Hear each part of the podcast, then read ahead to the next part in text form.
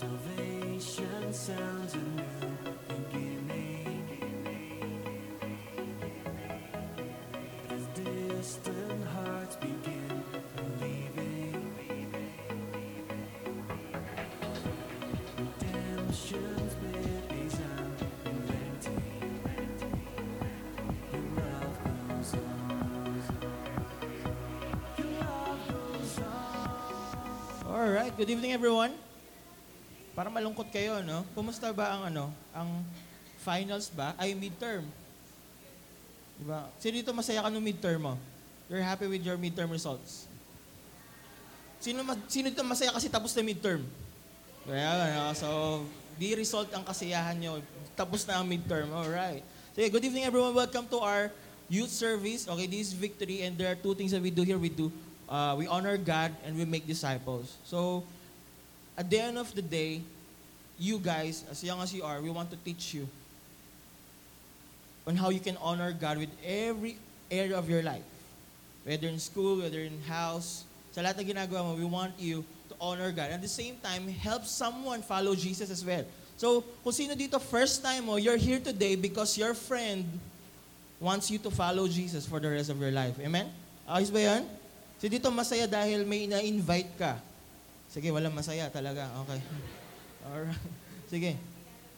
We're, we're gonna start our uh, our new series, Remember This. But uh, before before I start on explaining what's our series all about, sino dito mahilig kang gumamit ng reminder? Uh, reminder. Either i-remind mo yung sarili mo na mamaya, okay, pag nag-alarm to, magre-review ako. Di ba? Ano ba yan? Ah, guilty ba kayo doon? So, di ba? Ah, snooze ng snooze eh, no? Reminder, bukas magda-diet na ako. Ah, di ba? Sobrang, sobrang hirap na reminder na yon. Okay? Ah, mamayang madaling araw magbabasa ako ng reviewer. Ah, papasok ako na maaga bukas. Yung reminder mo pa talagang, di ba yung mga, dati ano lang eh, kung inabutan nyo yung old school na phone, di ba, alarm clock lang eh. Ngayon, pwede ka na maglagay ng label, di ba, kung anong gusto mong ilagay. Magbabasa na ako ng Bible bukas, di ba? Tapos nag-alarm, wala na. Di ba? Just a reminder. Or maybe yung reminder mo yung nanay mo. Di ba? Anak, yung sinahing. Bakit? Tingnan mo yung sinahing.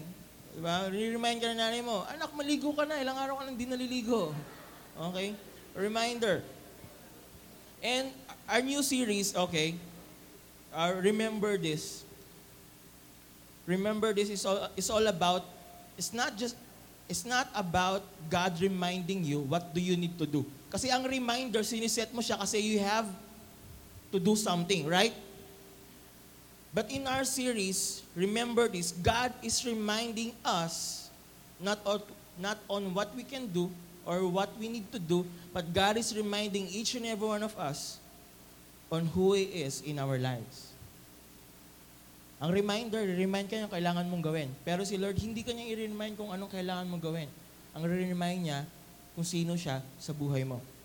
This is our series is all about. And the goal of this series is for us as we look in the book of Malachi, so yung Malachi nasa last part siya ng Old Testament bago pumasok ang book of Matthew. So ito yung last book of the Bible and it took them hundreds of years bago pumasok yung book of Matthew. And madami nangyari dun sa time na yon from span of Malachi and Matthew. Pero pagpasok ng Matthew, it is the birth of Jesus.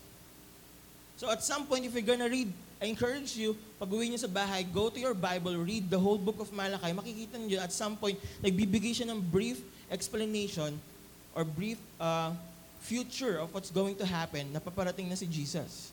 Okay?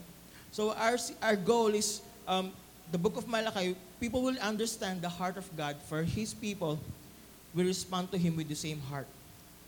So, the book of Malachi reminds us about the very heart of God for His people. And pag na-remind tayo sa bagay na yon, would respond with the same heart of God. God is not reminding you, ito kailangan mong gawin. But He's reminding you, anak, ito ka sa akin.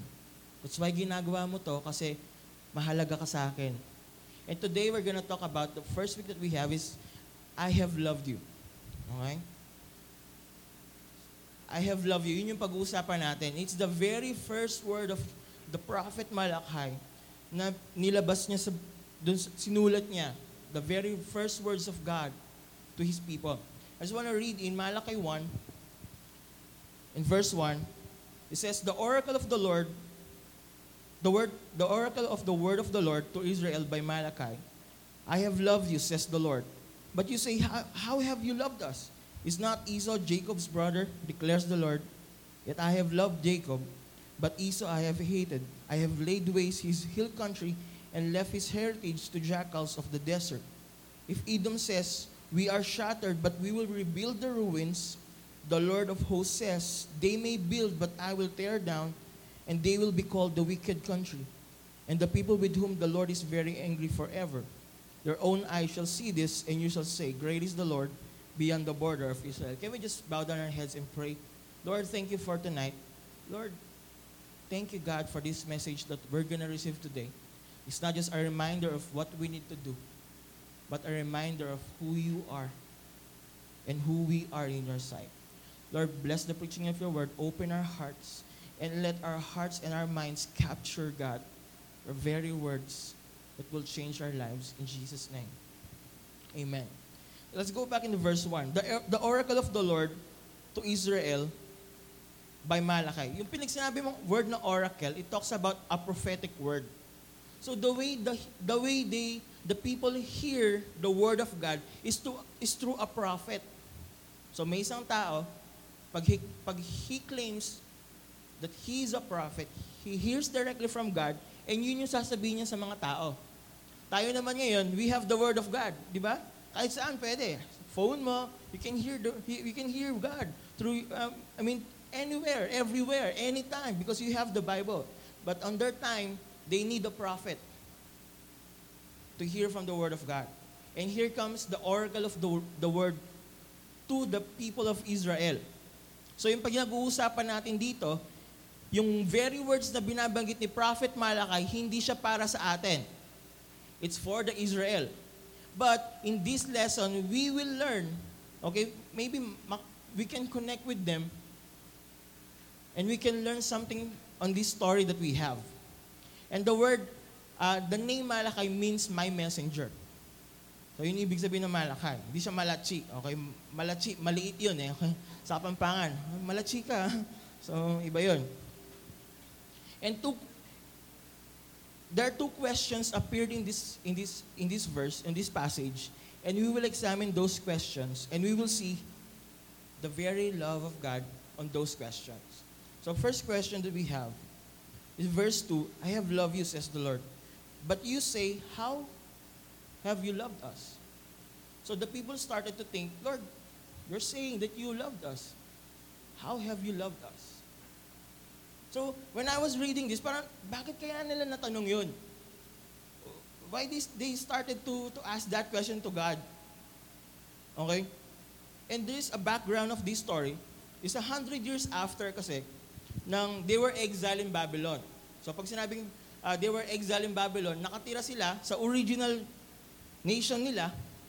And ngayon, because of their disobedient heart, God sent people para paalisin sila dun sa promised land. So, na-experience na ba yun? Yung pinatalsik kayo dun sa sarili nyong ano, tirahan? Iba-iba yung feeling nun, no? Sabi, bahay namin to eh. Ba't pinapaalis nyo kami? So, yun yung experience nila. And 100 years after that, King Cyrus declared that you can now go back. Nag-declare si King Cyrus. So, bumalik yung mga Israelites that time to their place. And this was some eight years after, there, two, there are two prophets, si Haggai and Zechariah. Before si King Mal, ay si Prophet Malachi, encouraging, encourage of the rebuilding of the temple. Kasi nung pinatasik sila sa, dun sa place nila, they were exiled, nanirahan sila sa disyerto, sa, isang, sa ibang lugar. Ngayon, si Haggai tsaka si Prophet Zechariah, they prophesied that they're gonna rebuild the temple again. Kumbaga, bubuyin nila ulit yung bahay. Yung pinaka-main house nila. Okay? And a prophetic word came to his came to these two They are, ito yung mga prophetic words na lumabas sa kanila. Building the temple would result in peace, I have there in PowerPoint, prosperity, and the return of God's glorious presence. Grabe, no? Ang lupit itong promise na to. Imagine mo, pag na-build yung temple, as they go back, na-build nila yung temple, there's peace. There's prosperity. Aasenso sila, lalago yung pamumuhay nila, and return of God's glorious presence. Ibig sabihin, for the past years that they were exiled, the presence of God is not is not there. But this time, as they build, rebuild the temple, they're gonna experience the presence of God. Among year, this is a great promise by the two prophets. Pero the sad story there is that ano nangyari? What really happened? Okay? Ang nangyari sa Israelites, this is just a promise, pero ang nangyari sa Israelites, eto, economic difficulties due to drought, crop failure, ibig sabihin, ni isang tanim walang tumubo. Wala man lang namunga. Kala ko ba, Lord, prosperity? Bakit crop failure ang experience namin? Insignificant territory, ibig sabihin, parang hindi na sila sanay sa territory nila. Hindi, even, no longer an independent nation. Dati they can stand alone. Pero ngayon, parang hindi sila mabuhay ng, as a solid nation. And here's the worst part. The saddest part. Despite the promise of God's presence, they experience only spiritual decline. That's the what's happened sa, on, on Malakay's time. Babasa sila ng Bible pero wala sila nare-receive. This is spiritual decline. Nagsiserve sila sa church pero hindi nila ma-experience yung presence ni Lord. A spiritual decline. And maybe the people ask, Lord, sabi mo you love us. How have you loved us, Lord? Crop failure, walang prosperity, puro drought. Lord, where's your love? And maybe today you're experiencing that kind. Lord, where's your love? Naghihiwalay na parents ko, Lord. Lord, where's your love? Nahihirapan na ako sa school. Wala na, akong fi- wala na kaming finances. Lord, where's your love? How have you loved us? Diba? Maybe you're doubting the love of God. In other version, it's not the Lord's love. It's the, the people started to doubt the love of God. They started to ask God, Lord, where's your love? Lord, nagre-review naman ako kahit anong effort ko, bumabagsak pa rin ako, Lord, where's your love? Sinasabi sa Bible, you've, you've loved us. Where's your love? Where's your love? Maybe you have the same question. Where's your love? How have you loved us? All the things, Lord, na narinig ko, every youth service, Lord, nag-victory group na nga ako eh. May desire na ako to share the one-to-one, and yet, Lord, hindi ko pa rin maramdaman yung love mo. Now you're telling me that you've loved me. Now where's your love, God?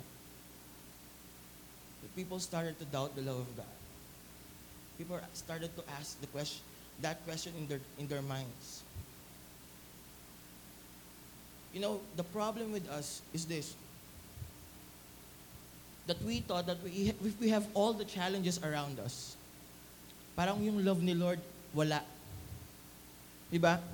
Minsan yung challenges, yung problem mo, yun yung na-highlight ka sa'yo, sino si Lord sa buhay mo.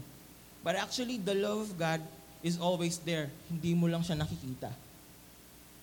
Because you're too much focused on the challenges around you. Just like these people. God sent Malachi just to tell them, I have loved you. In other version, I've always loved you. Parang kanta lang, no? And I always, diba? May bayad na, may bayad na, bayad na. Diba? And here's my encouragement for us. God's love isn't changing. Sabi mo, God's love isn't changing. Whatever situation that you have, the love of God for you will not change. He always loved you. Always. Maybe sometimes mas nare-remind ka of your challenges rather than the love of God. This is a word for you. God's love isn't changing. The situation around you, it will not change the love of God for you. It will not change who God is sa buhay mo. God's love isn't changing. It is constant. It's not affected by our situation in life. The second question that they have, or maybe it's not, it's not the question of the people, it's, it's the question of God this time.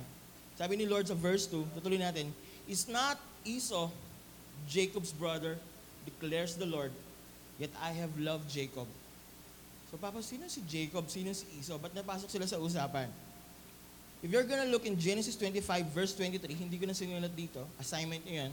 Next week, magtatanong ako ah, sino nagbasa ng Genesis chapter 25, verse 23. The story is that Esau is the older brother and Jacob is the younger one. So they are twins. And sabi, when, when, when Rachel was praying for a baby, nung nabuntis na siya, itong dalawa, sabi ni Lord sa kanya, there are two nations into your womb.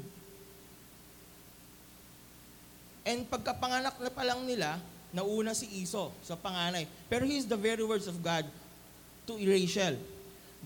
The older one will serve the younger one. So Esau will serve Jacob. So paglabas ni Esau, sa sinapupunan, nakahawak si Jacob. Parang doon pala nag-aaway na sila, no? Uh, I hope yung, yung kapatid nyo, di ba? ah, paglabas pa lang, kinakatas niya siya. Di ba? Uy, huwag kang umiyak. Diba? Bingot pa lang, inaano mo, inaano mo na. Ah, yun yung kwe- kwento nila. And upon, nung lumalaki sila, si Jacob, ay si Esau, binenta niya yung birthright niya kay Jacob. Sabi niya, wala din naman. Mamamatay din naman ako. Eh, di benta ko na lang birthright ko. Ibig sabihin, binenta niya yung karapatan niya bilang panganay. Kasi old, the older one, dapat yung magano, the next to the father eh. Imagine, their father is Isaac, the son of Abraham. Diba? Kung ganun yung tatay mo, as panganay, pero Jake, Esau, binenta niya yung, ano, yung birthright niya kay Jacob. And ganun yun yung nangyari. Ini, ini, pag tinuloy niyo yung kwento, ma- mababasa niyo doon, Esau have hated re- re- refers to Esau's descendants. So, kung, kung, kung if you're gonna read on the verse 3 to 5, makikita niyo, sabi ni Lord, Esau I had hated. Bakit nagalit na galit si Lord kay Esau? And Jacob, minahal niya. Actually, yung meaning ng Jacob, alam niyo ibig sabihin? Cheater. Dinaya niya si Esau.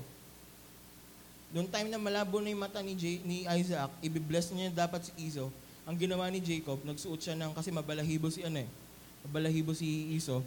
Nagsuot siya ng damit na medyo may konting ano, mabalahibo ng konti. As akala niya, nung kinakapa niya, akala niya si Esau. So when Jake, when Isaac started to pray the blessing, na-receive lahat ni Jacob. And nung pagpasok ni Esau, Who are you? Sabi ni Isaac sa kanya. Sabi niya, Lord, ay, Father, ako to. Ako yung anak mong panganay. Paano yan? Na-bless ko na si Jacob. I-bless mo pa rin ako. Pero wala. Pero we're not gonna focus on God's hate for Esau. Yung hate na sinasabi dito is not totally hate. Eh, si love, ay si Lord, may love pero may hate din pala siyang mga tao. Hindi just a particular service because of what they done. Nung time na yon, nung nahiwalay na si Esau kay Jacob, iba na yung naging respond ni. If you're gonna read your Bible, you can see the Edomites. Naging iba yung lifestyle nila. They turn away from God. But Jacob, he continued. You know what? What's the meaning of, yet I have loved Jacob? Yung love dito, hindi siya affection. The meaning of love there is just, is Jacob is not Esau's Jacob's brother, yet I have chosen Jacob. Ang pangit ng background ni Jacob, mandaraya. Ito yung buhay niya dati. Pero, sabi ni Lord, yet I have chosen Jacob. Maybe you're here today, if you're gonna look at your family background, parang, Lord, paano masasabing love mo ako? Kuya ko, nasisira buhay. Mawawalan sa landas. Lord, ito nangyayari sa tatay ko. Lord, yung mga kamag-anak ko, parang wala nga, ma- wala nga akong makitang perfect or right marriage sa kanila eh. And yet, you're telling me that you love me. Yes. We are descendants of Jacob. We are chosen. Imagine mo, no, God chose to love us. despite of who we are. Pinili tayo ni Lord. Hindi natin siya pinili in the first place for us to receive His love. But God chose us first. Pinili niya tayo from the very beginning. God reminded them of His promise to Jacob rather than reminding them kung anong ginawa ni Jacob tsaka ni Esau. The highlight of this passage is God's God remembering the promise that He has for Jacob. Ano yung promise na yon? That through the line of Jacob, there will come a Savior. His name is Jesus Christ. Because of Jacob, God chose Jacob. And I believe He has chosen us as well. Imagine ano, yung mga disciples, if we're gonna fast forward a little bit, kung babasahin niyo yung four gospels, you're gonna see there kung gaano ka-imperfect yung mga disciple. You know, Peter, persecutor. Diba? Hot-tempered. Judas, the betrayer. Thomas, doubter. Hindi naniniwala. Hanggat di niya makita yung butas ni Jesus sa, sa, sa kamay, hindi siya naniniwala that Jesus is risen. Yung iba, immature. Diba? Yung si Mark, tumakbo. Okay? Si Paul, persecutor. Ang dami. And yet God, Jesus Himself, chose them. Ikaw, saan ka sa mga yon? Saan mo level yung sarili mo? Are you a persecutor? A hot-tempered? A betrayer? But God chose you. Jesus chose you. Jesus chose to die on that cross that He could show His love for you. That He has chosen us. God's love is unconditional. It's not bound on who you are. Hindi siya nakalimit kung sino ka. God's love is unconditional. It doesn't matter what's your past. God's love is always there for us. In verse 5, sabi niya, Your own eyes shall see this. And you shall say, Great is the Lord beyond the border of Israel. Imagine the one who's speaking, God Himself, saying, Great is the Lord. Parang, di ba, paano ka maniniwala sa isang bagay? Di ba, pag mas may mataas na authority, yung nagsabi ng bagay na yon. For example, walang pasok. Sinabi nung kaklase mong sinungaling, maniniwala ka bang walang pasok? Hindi, di ba? Pero pag nagsabi yung din, ah, walang pasok, talagang yung feeling mo, talagang walang pasok. Pero pag yung kaklase mong alam mo ng titrip, parang hindi ka naniniwala, papasok ka pa rin eh. Imagine si Lord mismo nagsabi, I have loved you. Great is the Lord. And I like how how the scripture said it, your your eyes shall see and your mouth shall say that great is the Lord beyond Israel. Yung love ni Lord is not just bound in the Israelites, but even beyond the Israel. God chose to love us. God's unconditional, God's uncon- unchanging love. He have loved us. In Jeremiah 31 verse 3, I like how Jeremiah said it. The Lord himself said through Jeremiah, The Lord appeared to him from afar, I have loved you with an everlasting love. May forever, the Lord, right? Therefore, I have continued my faithfulness to you. Imagine that. This is a crazy love. Who would do this? A sinner na katulad ko would choose to love me with an everlasting love, would choose to show His faithfulness to me again and again, even though I fail, He chose to love me.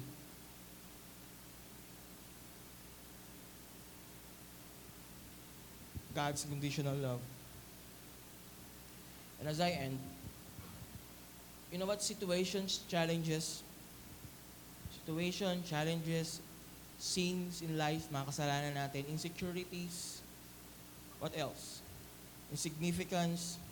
These are the reasons. That's why we felt, that's why we feel na yung love ni Lord sobrang layo. Diba? It's our insecurities that drives away the love of God. It separates us. Yun yung alam natin. Yun yung nasa mind natin. Pag hindi ka gumawa ng tama, hindi ka love ni Lord. Yun yung alam natin eh. Pero I like how in Romans 8, in verse 35, Who shall separate us from the love of Christ? A question again of Paul. Who shall separate us from the love of Christ? Shall tribulation or distress or persecution or famine or nakedness or danger or sword? As it's written, For your sake we are being killed all day long, and we are regarded as sheep to be slaughtered. Verse 37, No. In all these things we are more than conquerors through him who loved us. For I am sure that neither death nor life, buhay man o kamatayan, nor angels or rulers, nor things present, nor things to come, nor powers, nor height, nor depth, nor anything in all creation will be able to separate us from the love of God, Christ Jesus our Lord. Your situation in your life, your death and life situation may be as well. Yung situation mo sa family mo, yung kahirapan na na-experience mo, even your struggles, it will not separate you from the love of God. Because from the very from the very beginning, God said, "I have loved you. I've always loved you." God's love brings security and significance to us. It brings security. You know, alam mo, Lord, pinili mo ako mahalin. Despite of everything that I've done. Lord, pinili mo ako, Lord, na ma-fulfill yung purpose mo sa buhay ko. As you said so. It's what God did. God chose Jacob. So that here comes Jesus Christ. And through Christ, okay, dito, the people of Israelites, ang nag, ano sa kanila, it's the promise of God to Jacob. But sa atin, it's the love of Christ. It's the promise of Jesus Christ that we can, that nothing in this world can separate us from His love. Amen?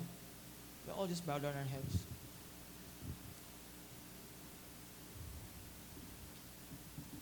Heavenly Father, thank you, God, for your message to us. Thank you, Jesus. Thank you, God, for loving us. Lord, despite of, Lord, everything, Lord, we have, maybe situation in life,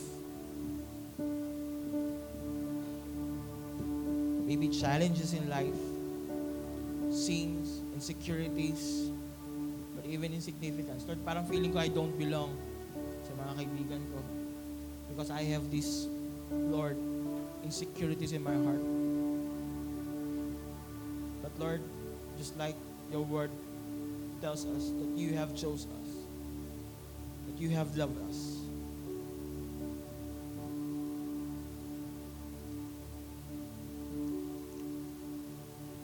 As everyone's eyes closed, I just wanna just be in a silent, silent mode. As we begin, we begin to, to be quiet, just allow the love of God today to speak to you, to consume you. Allow the voice of God. Because I know that He has a personal message for you tonight. Speak to us, God.